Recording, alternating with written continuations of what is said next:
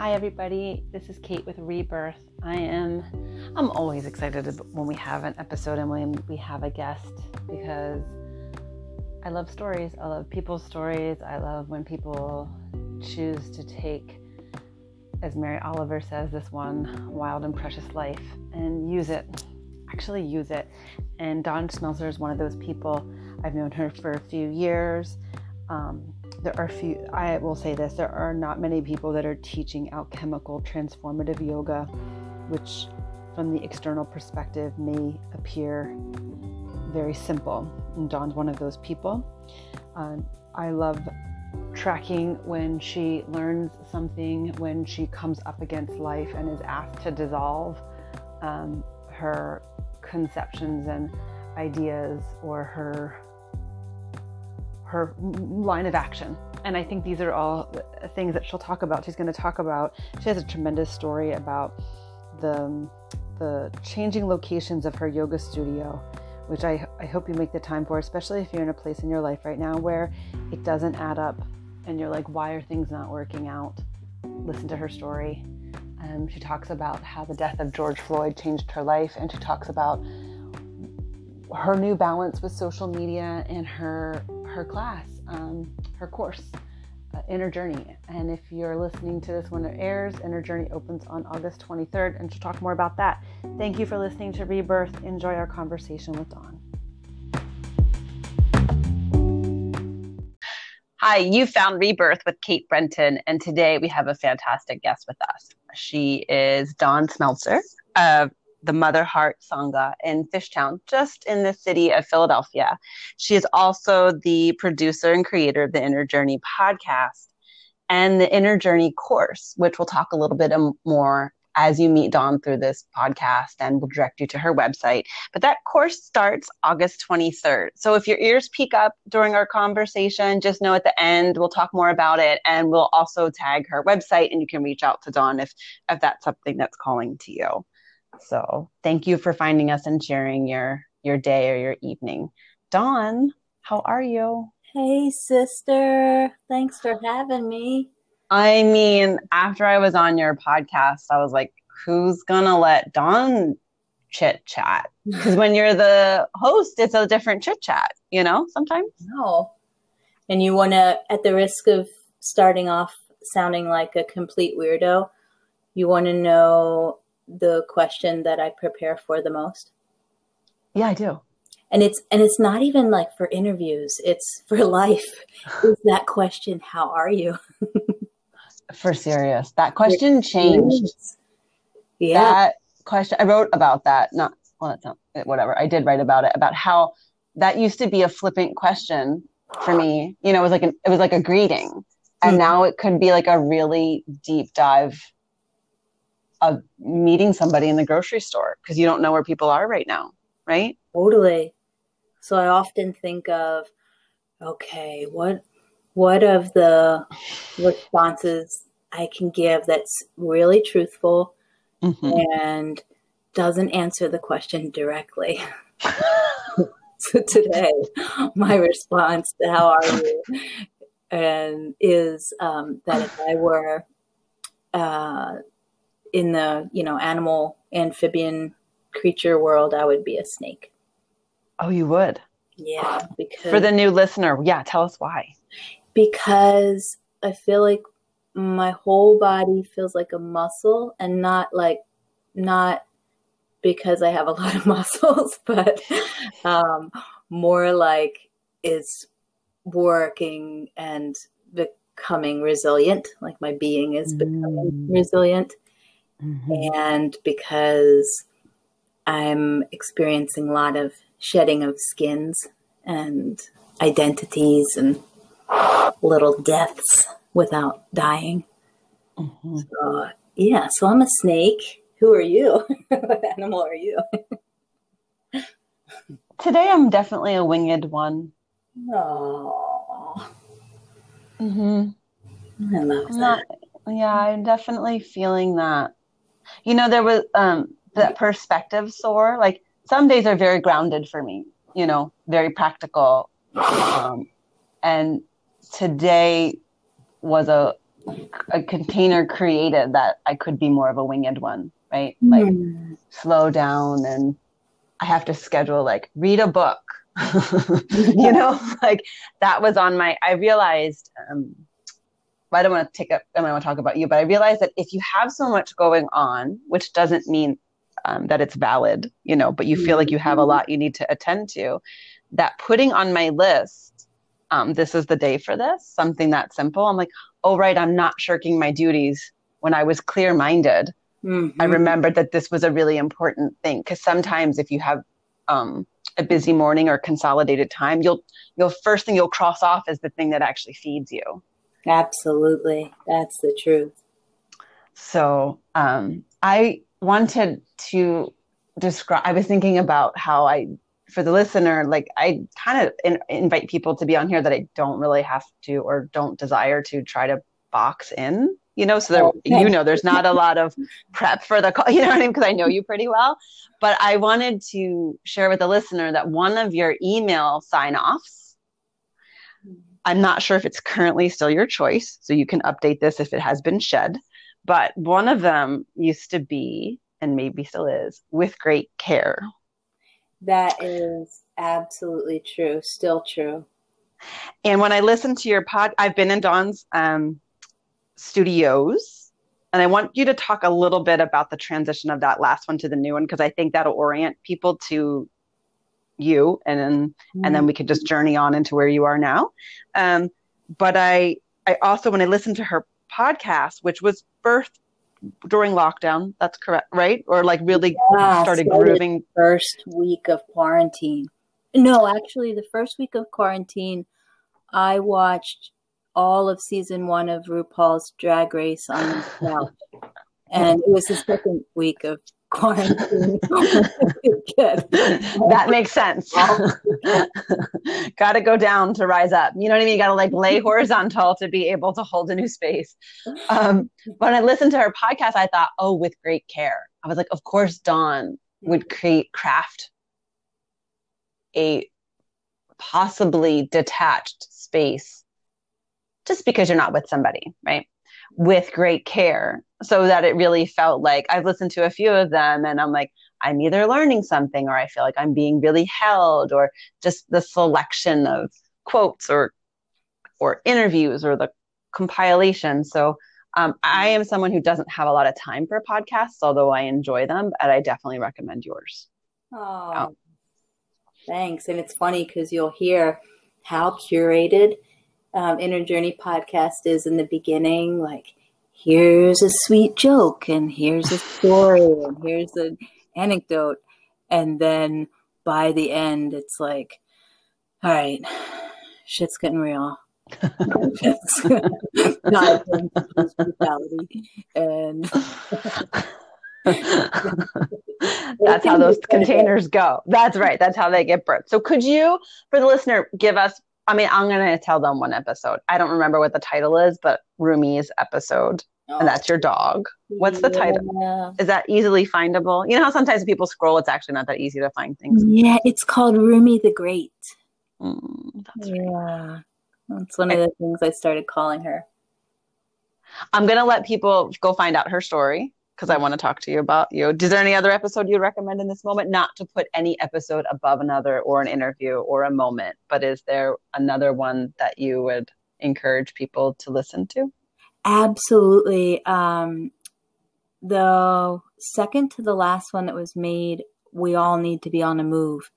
Um, it is, I still cannot believe that I got to talk to these folks on that episode. Um, yeah, so we all need to be on the move. I think it's episode 22. So we're gonna. I think what we'll do is chit chat a little bit about the story of, and I'm going to use this word purposefully, the collapse and expansion of the sangha. Mm. Yes. Would that be fair? And I want people to listen to what that means. So, can you just, because part of this podcast is about the power of intuition as an actual skill, not a remote skill that somebody else has, but that we all have an inner voice, whatever we want to describe it. And in some of life's difficult moments, it's really only that voice, as no matter how unpractical it may sound, depending on your Mhm. relationship with it, that is really the one that has the guidance. So, um, would you share a little bit about that? I would love to. I'd love that that's what you feel called to ask too, and because it feels um, it feels like there are threads of intuition, divine intervention, um, loss. There's a lot there, and so Mother Heart has had now four studios. Two of them exist at the same time right now, and upstairs and a downstairs. Of course, they're closed, but um, the second place that I moved into was on Girard Ave, and I even just the beginning of opening this space, I had saved up three thousand dollars, and the reason I well, that ended up being exactly what was needed to open. For Mm. one, um, first month, last month, and security deposit of this place that is now called Kofi Latte. I believe it's a little coffee shop, and it. I mean, you know, it looked like a like a row home, you know. Mm-hmm. So I opened up and I didn't want to depend on the banking system. I wanted to depend Mm. on the divine. I wanted to depend on a community, even though I hadn't quite built that community. And when I say that, I hadn't built that yoga community at all. I had been teaching for, you know, I don't know, 15 or 16 years out in the suburbs, um, out in West Chester, Pennsylvania, and, and then also out west in Albuquerque. So I just moved to Philly. And why I thought I could start a yoga studio of a style that not many people were familiar with in a place that I had no connections is beyond me. Mm. But I opened up, and it was even the first month after opening, and it and essentially opening just meant I showed up and you know held space for a class that had no students for a long time, you know, and then I opened up the first month that rent was due. I was five hundred dollars short. I Hmm. got an a check that was from a fundraiser six months before um, Oh, wow. that I hosted for something completely different, and the person had just forgotten to send it, and the check was for five hundred and one dollars. Oh, wow. The next month, I did better. I was two hundred and twenty-five dollars short. Um, I got an overdraft reimbursement from a bank I was a member of a couple years before, and that was for two hundred and twenty-eight dollars. And after that, I was good for the time that I rented that space, which was three years. And I outgrew the space in di- many different ways. Um, and so I'd spent a long time looking for another space. And I found one, and it was on the same street. It's um, what's now current. Um, it's like a cider bar on Girard. And then it was just this warehouse, and I looked at it and I had a vision for it. There were red flags, but you know, I kind of plowed ahead, and um, a week before I was supposed to move into that studio, and I had already given up my current lease that I had, and um, a week before it happened to be the same week that I received a pretty serious health diagnosis. It was also the same week that my mom passed away. Mm. Um, the landlords told me that there was a septic problem. the, the shit was literally hitting the fan. and they um, tore up the five year lease that I had signed. And Literally.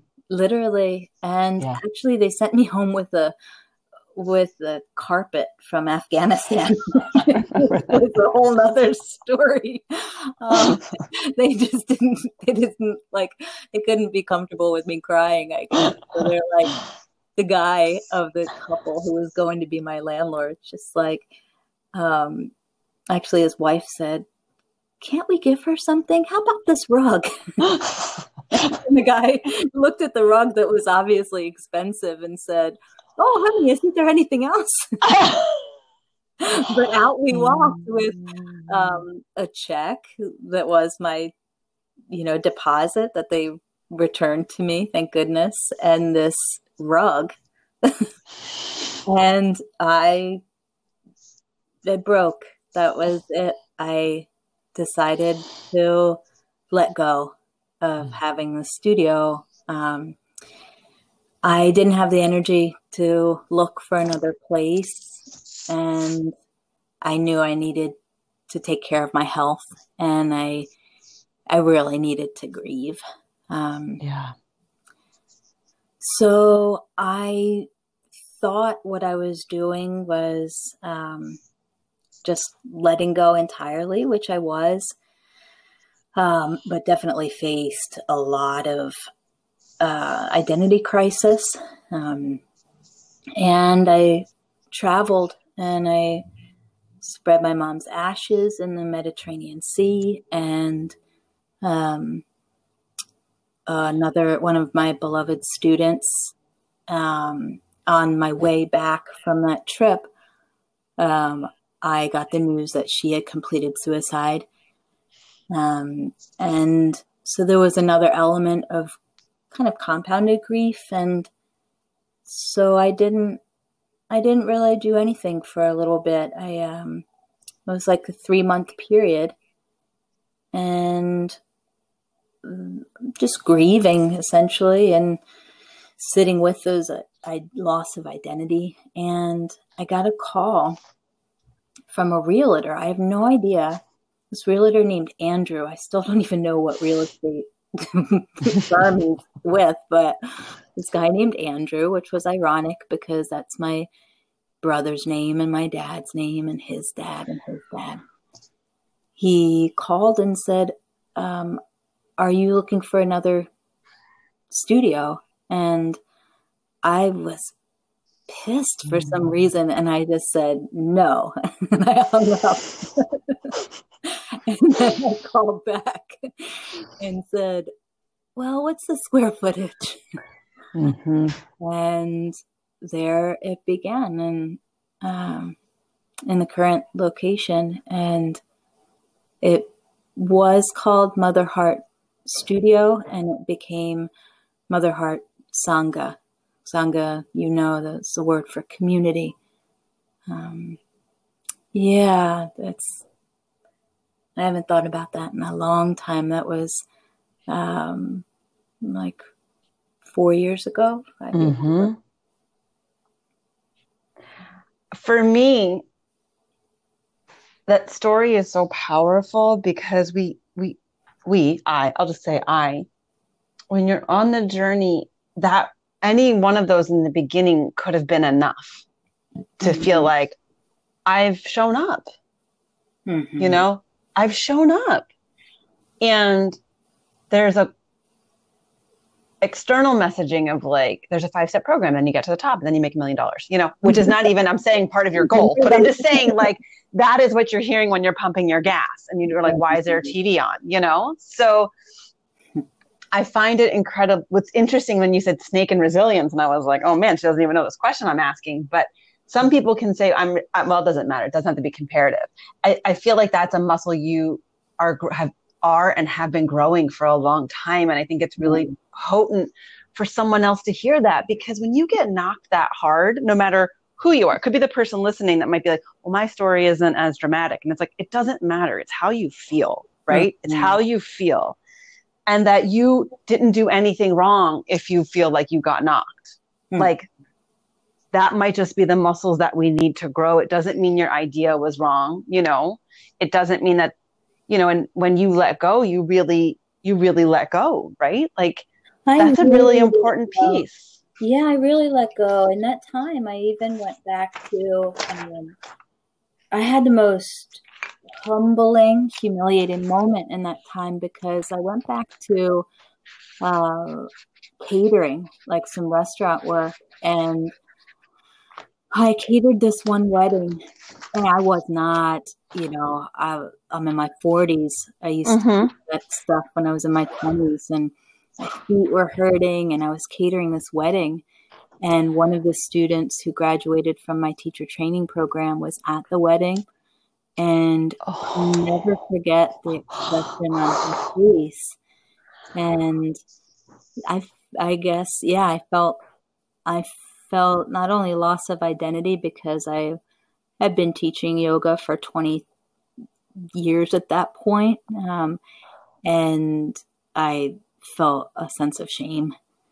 And, but the most dramatic moment actually came when, uh, right before that overdraft protection check came, when I was like, I pushed so hard to open mm. and I got that first, you know, savior check. Mm-hmm. And then I felt like such a failure when I still couldn't make the rent the next time. And I remember hearing, like, when I used to be a part of a church a while ago, I used to hear people talking about fighting with God. And I never knew what that meant until oh. I did. And I mm-hmm. remember just having this sense of, you made me this way. I can't do anything else. And, right. you know, you gotta show up for me. And whether it was, you know, anything else or whether it was being or spirit showing up, um, I, I choose the second. I choose the latter. Mm-hmm. Mm-hmm. And and correct me if this doesn't apply to you, but a lot of times when I hear those stories, it's not always a singular thing. Like it right. Like the universe is like, I am showing up. However, on your course curriculum of life right now, this is what showing up looks like. Unfortunately, uh, you're in the difficult part of growing who you are. It doesn't mean you're abandoned, but it doesn't mean that it's goal oriented. And that's why I think is really confusing about being in such a patriarchal linear society. It's like, mm-hmm. but I did everything right and life is like well the storm still comes honey right and you're being you're being carved out in ways that you don't even know at this point like i couldn't see that i was being carved out and that my you know so that my drum could play with a lot greater resonance Exactly, because after the storm, and then I'll stop with the metaphors, but seriously, when there's a tremendous storm and you go outside after, everything is shining. Yeah. So, so much easier to remember this if you're sitting in your car listening to, when you're after the storm. It, it's very dark. I can, for myself, it's not oh, like after the storm, I'm like, I knew this, you know, but each time your storm comes, you access another layer of standing in your faith, right? But you, mm-hmm to stand in it, you have to fall down in it, right? Like that's how people learn to walk and horses and birds fly and snakes lose, you know, their skin, right? Yeah. Absolutely. So, honey, thank mm-hmm. you for your story because there's a lot in there. There's a lot in there. Mm-hmm. And what would you say like I I want to congratulate you're teaching zoom classes which were hilarious. I don't know if you still are because you went back outside. Not the classes so much but the promos were just really fun. And then you made a declaration that you were like hey guess what instagram is? And you're you uh you pieced out. I pieced out. Mm-hmm. Yeah. Talk to us about that because i think it's that's a lot about perhaps what the flame you're tending now and not just so much about instagram uh huh. Mm-hmm. Yeah. So it is also a little bit of that loss of identity. Um, to be off social media and still trying to um, promote like classes and and there's you know of course there's the utilitarian i need to continue to keep the studio going and and mm-hmm. um, financial peace, which is essential. Uh, but also, I started to really feel that being on Instagram, the hoops that I needed to jump through in order to keep people engaged um, mm-hmm. in my mm-hmm. classes, and to also feel like I was leading. Um, in a way that felt integrous started to feel incongruent with how I was participating in this movement. Um, mostly incongruent because I was discovering that I was being very hyper vigilant in the way that I was engaging with mm-hmm. social media. And um, I realized that that hyper vigilance is a symptom of trauma. Um, so I was beginning to traumatize myself with the hyper vigilance of uh, what I was letting in. And I was also, um, I was putting so much out, like these steps. How can you um, participate in practicing yoga off the mat? Was my question. So I was gathering a ton of information so that I could make it really easy for folks to engage in the movement. Say they're not comfortable um, going to marches and protests, um, or they're not feeling the time availability to email all these government officials. Let me just wrap it up for people, make it super simple. Here's the petition, here's the donation. Let me pause for one second. Yeah. What movement? Because yeah. there's a lot happening. So let, let's talk a little bit about that. And I don't want to interrupt you, but I want people to be on the track that yeah, you're leading us down. Mm-hmm. So a lot changed in me after the police killed George Floyd.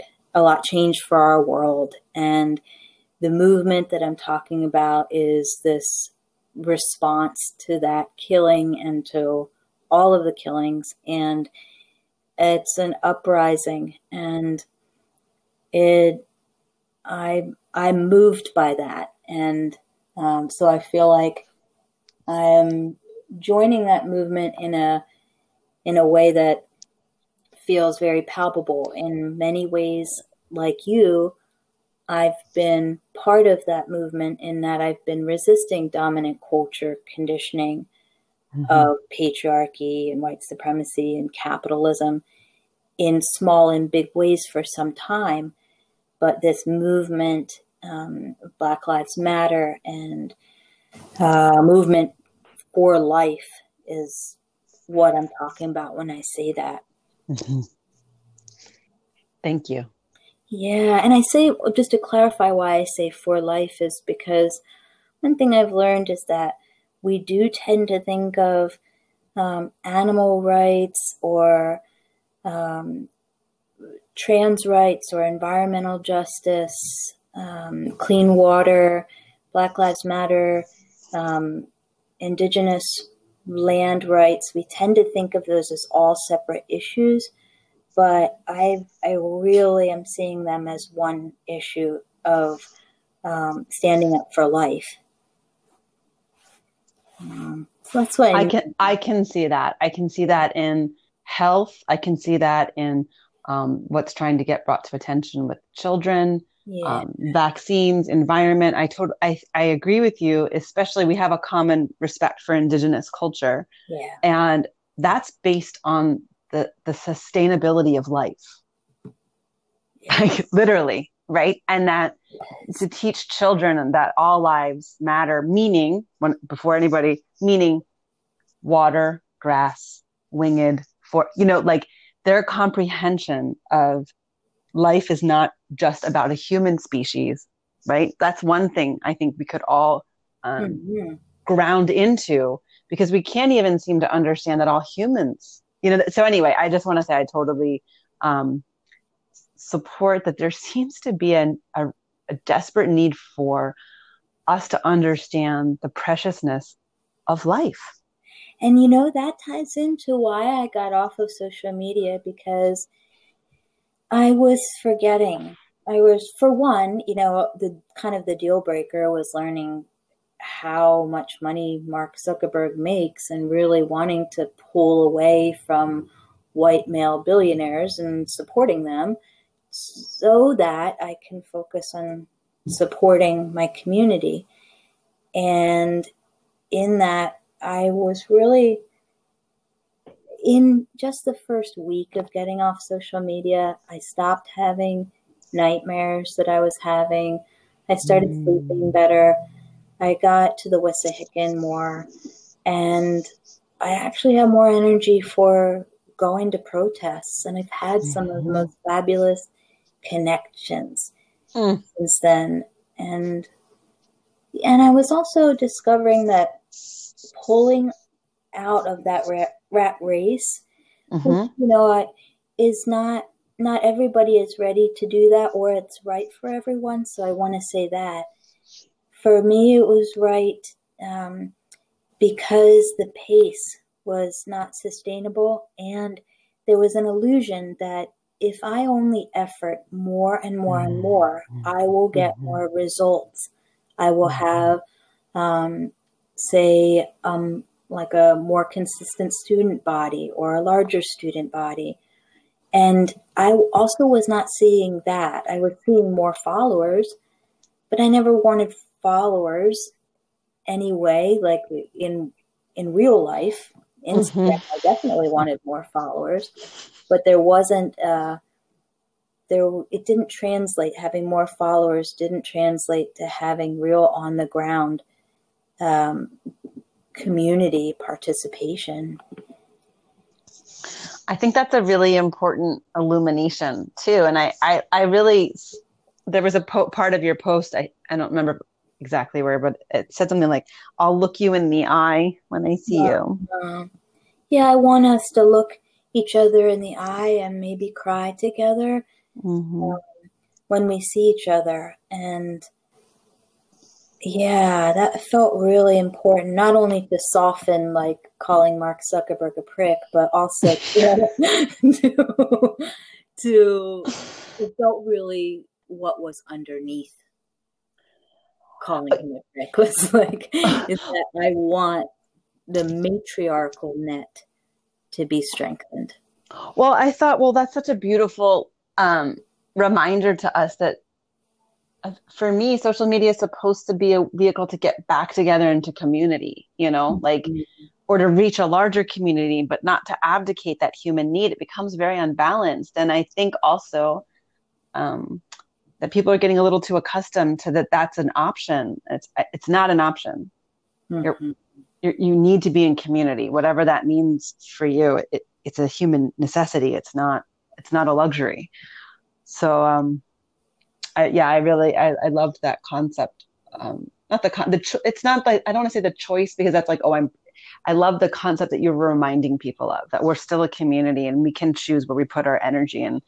And um, so, talk to me about that episode and the movement and what are what is the community that you and I also want to talk a little bit about your program because how do those mm. how that might have changed, right? Like I would imagine also being a teacher, like everything that influences you influences how and what you teach. That's the nature of teaching, right? As we grow, we grow what we teach. So I'm imagining that maybe that has had some influence on. Absolutely. Yeah. Absolutely. Well, first, I will say um, it's also not an e- I'm moving out of either ors in many mm. ways. So just because I say, okay, I disabled my social media accounts Mm-hmm. You may see me pop up on my husband's here and there and just steal it, you know, for a well, that's an, that's important, right? Like you, know? you might yeah. You might have recalibrated what your relationship is with it and find it as a tool. I'm hearing you unplug from the addiction of it or the rat race of it. Thank you. I just mm-hmm. wanted to clarify. For sure. And so yeah, this this I feel like I've been I've been changed a lot. You know, I at the beginning of quarantine till now, I don't even recognize yeah. myself. I physically look different. I, um, I, yeah, there's been so many sheddings of skins that I no longer recognize myself, and yet I feel more true to myself than ever. And that episode, um, we uh, all need to be on the move it it started with me being at a protest. It was um, protesting mass incarceration, And there was a speaker whose voice just shook me. And mm. I learned because he was saying this, he was saying to the police, um, he was saying, you are affected by the system too. He wasn't dehumanizing mm-hmm. the police. He was saying um, the military is affected by this system. The police are affected. Um, mm-hmm. He was saying it's not this us against them, you know, sense. And and he was on fire. He was on mm-hmm. fire. And I learned his name is Mike Africa Jr. Mm-hmm. And uh, he was part of the MOVE organization. And man, I hadn't heard of the MOVE organization for years, specifically mm-hmm. since I was, since like 1985. Right. And I was nine years old. And how I heard about MOVE was on the TV, mm-hmm. where this woman named Ramona Africa was on the TV, black woman, dreads, um, and this guy, John Africa, was also on TV, uh, also a black man. And I wasn't told that the police had just bombed their home and that Ramona was the only adult survivor and that 11 people were killed, including five children. I wasn't told about the endless brutality of police on their family and they were in West Philly. You know, I I was told through the news that these were scary people, and specifically, my mom said um, that Ramona Africa in particular was a monster, and she would say that if I got out of bed at night, Ramona Africa was going to come get me, and this was the one of the first memories of being indoctrinated into racism from my family um, because specifically the monster was the black skin and the knotted hair. And I, as I remembered that, I got really curious. As part of how mm-hmm. intuition works for me mm-hmm. is that there'll be a memory that's triggered, and then all of these possibilities where my rational mind will say, no, she's probably not even alive anymore. Mm. And my intuition says, but what if? And my mm. mind says, um, well, God, it would be amazing. Or my intuition says it would be amazing to have a conversation with her. And my mind says, oh, you think she'll want to talk to you? you know? mm. And then, but the intuition wins and it keeps going, it keeps getting more curious. And before I knew it, I was not only just talking to Ramona Africa, and had her like on my phone and were like texting each other. But also, I was talking to other surviving members of the Move Nine who, you know, I'll let let anybody listen to the episode that they want, but collectively, they served um, over 200 years in prison for a crime they didn't commit and emerged as resilient, loving people. Uh, and they rocked my world. Mm-hmm. And that changed a lot for me. That got me on a move, as they say. Do you feel like that was?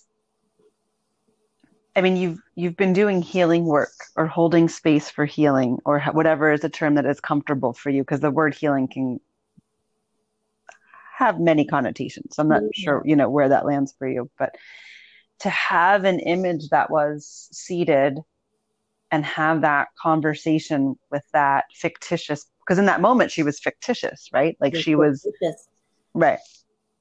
Um to be that be the moment where you're having that conversation. Can you describe a little bit of what that does to someone who was previously teaching about healing and life and how spirit works?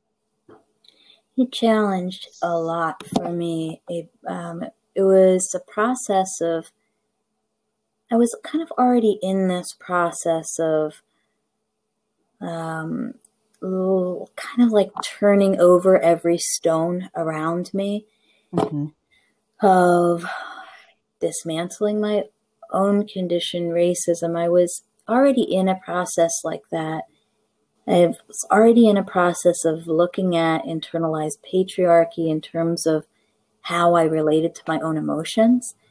Um, and it's just turned the volume way up. So now it felt like it felt like a challenge in the sense of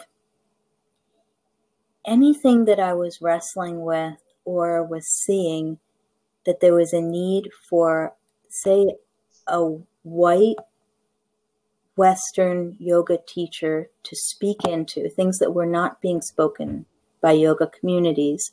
Mm-hmm. Anything I saw a need to speak into, there was yoga philosophy that could illuminate that need. And I've been so geeked out with yoga philosophy for so long that it became this challenge. I could see something that was a need and a desire to speak to it. And then I could identify in my kind of Rolodex of yoga philosophy. Oh, oh, yoga philosophy definitely talks about ignorance as the root cause of suffering. Mm-hmm. And also it it changed the way that I taught classes as far as holding space for healing. Um, I my capacity grew with what I could be with because I now had different languaging and perspective around the source of injury and the process of recovery. And even though I might not still have language for that new perspective or capacity, it's a felt sense that runs very deep. Mm-hmm. Yeah. In your commitment to everyone needing to be on the move, right? Mm-hmm. Aside from your podcast, and it's okay, it's actually not. If if you if this answer comes to you later, I can link it. Okay. Mm-hmm. Um, would there be something? Is there a resource that you, if someone's like, okay, hmm, I like how Dawn talked about this. Where would I begin? I'm not asking you to solve their problems. I'm just wondering if there's something that you came across aside from your podcast that they could access that you felt like this is I'm adding to my toolbox. Because I think as teachers, we gather metaphors or books or poems or resources and we can just leave them for people. Mm-hmm. Yeah, it's mainly through like who I'm meeting. Mm-hmm then then the information comes of how to support them or what is the next thing I'm curious about. And one person I met two days ago who I've been a fan of for a little while, I've seen her at protests and um, because that's the thing is like what I'm realizing is that people I'm a fan of, like they're I'm meeting them. They're just one hello away. you know, a humble hello away, even though I might be a little bit shaky or insecure. But one person I met two days ago, she goes by the hook Black Rapp Madusa. Mm-hmm. And it's spelled Mad USA. and man, this powerhouse tells stories of being incarcerated herself. She is a black woman. She's um, she identifies as gay. She talks about the needs of incarcerated people and, and specifically women coming out of prison. And yeah, she and plus she she raps and she does hip hop and she did this whole show of um, four mothers in hip hop, you know, where she was raised by four different mothers and she was also raised by hip hop. Mm. She has this gorgeous voice and these like really, really like catchy um, raps and stuff. And, and so she's been amazing resource. Uh, following Mike Africa Jr.'s work has been amazing. Um, I also just saw his show Born on a Move because his parents were part of the Move Nine, and he was born in a prison cell. His mom um, hid her pregnancy and then hid her delivery. Mm, inmates helped her by singing and coughing, and she delivered um, Mike Africa Jr. in her prison cell, and she managed to hide him for three days um, so that he could be skin on skin. Tremendous. And yeah, so following these people, um, yeah, Black Rapp Madusa, Mike Africa Jr., and um, and this woman who runs the Philadelphia chapter is part of Philadelphia chapter of Black Lives Matter. Her name is Yane, and she she is a tremendous teacher, and she talks a lot about um, restorative justice and recovery from sexual assault, and mm. um, and it's been spontaneous meeting these folks. Yane, I met on the trail, the Wissahickon. Um, yeah. I appreciate. I'm glad I asked. I'm glad we didn't prepare that question. Yeah. Um, because when you're connected to what's being asked of you, just like life can sometimes level you, it then can just sprout all around you where like the step lights up, right? Mm. That's beautiful. And I, and so I encourage if you're listening to Dawn speak and there was something in you that was like leaning forward and then you know your intuition was leaning into something and then your mind goes Mm-mm. like like oh no wait that's common to hear myself try to negate myself let's mm-hmm. lean back into that and whatever that inspired step is for the listener you know and that might not reveal itself in this moment but i i appreciate you and i appreciate your um humility because i think when you are seen by by quite a few people as a community leader. And again back to the outer narrative it's like that that would be a static position but a, a, mm. the po- the power of teaching is learning. And i know we share that in common you know? Yeah. Yeah and i will share that i was in a process at the beginning of quarantine of learning sanskrit. Um, oh that's right yeah, and I had a fabulous teacher, and I had to stop those sessions. I realized um, as the volume got turned way up of um, these protests and um, and just the brutality, all the information coming out, I realized I was too traumatized to learn Sanskrit, and I faced a um, a sense of failure in needing to stop those classes. And I realized I'm not stopping, I'm just putting it on hold until my nervous system feels more stabilized. And mm. now I'm almost ready to call that teacher back up again.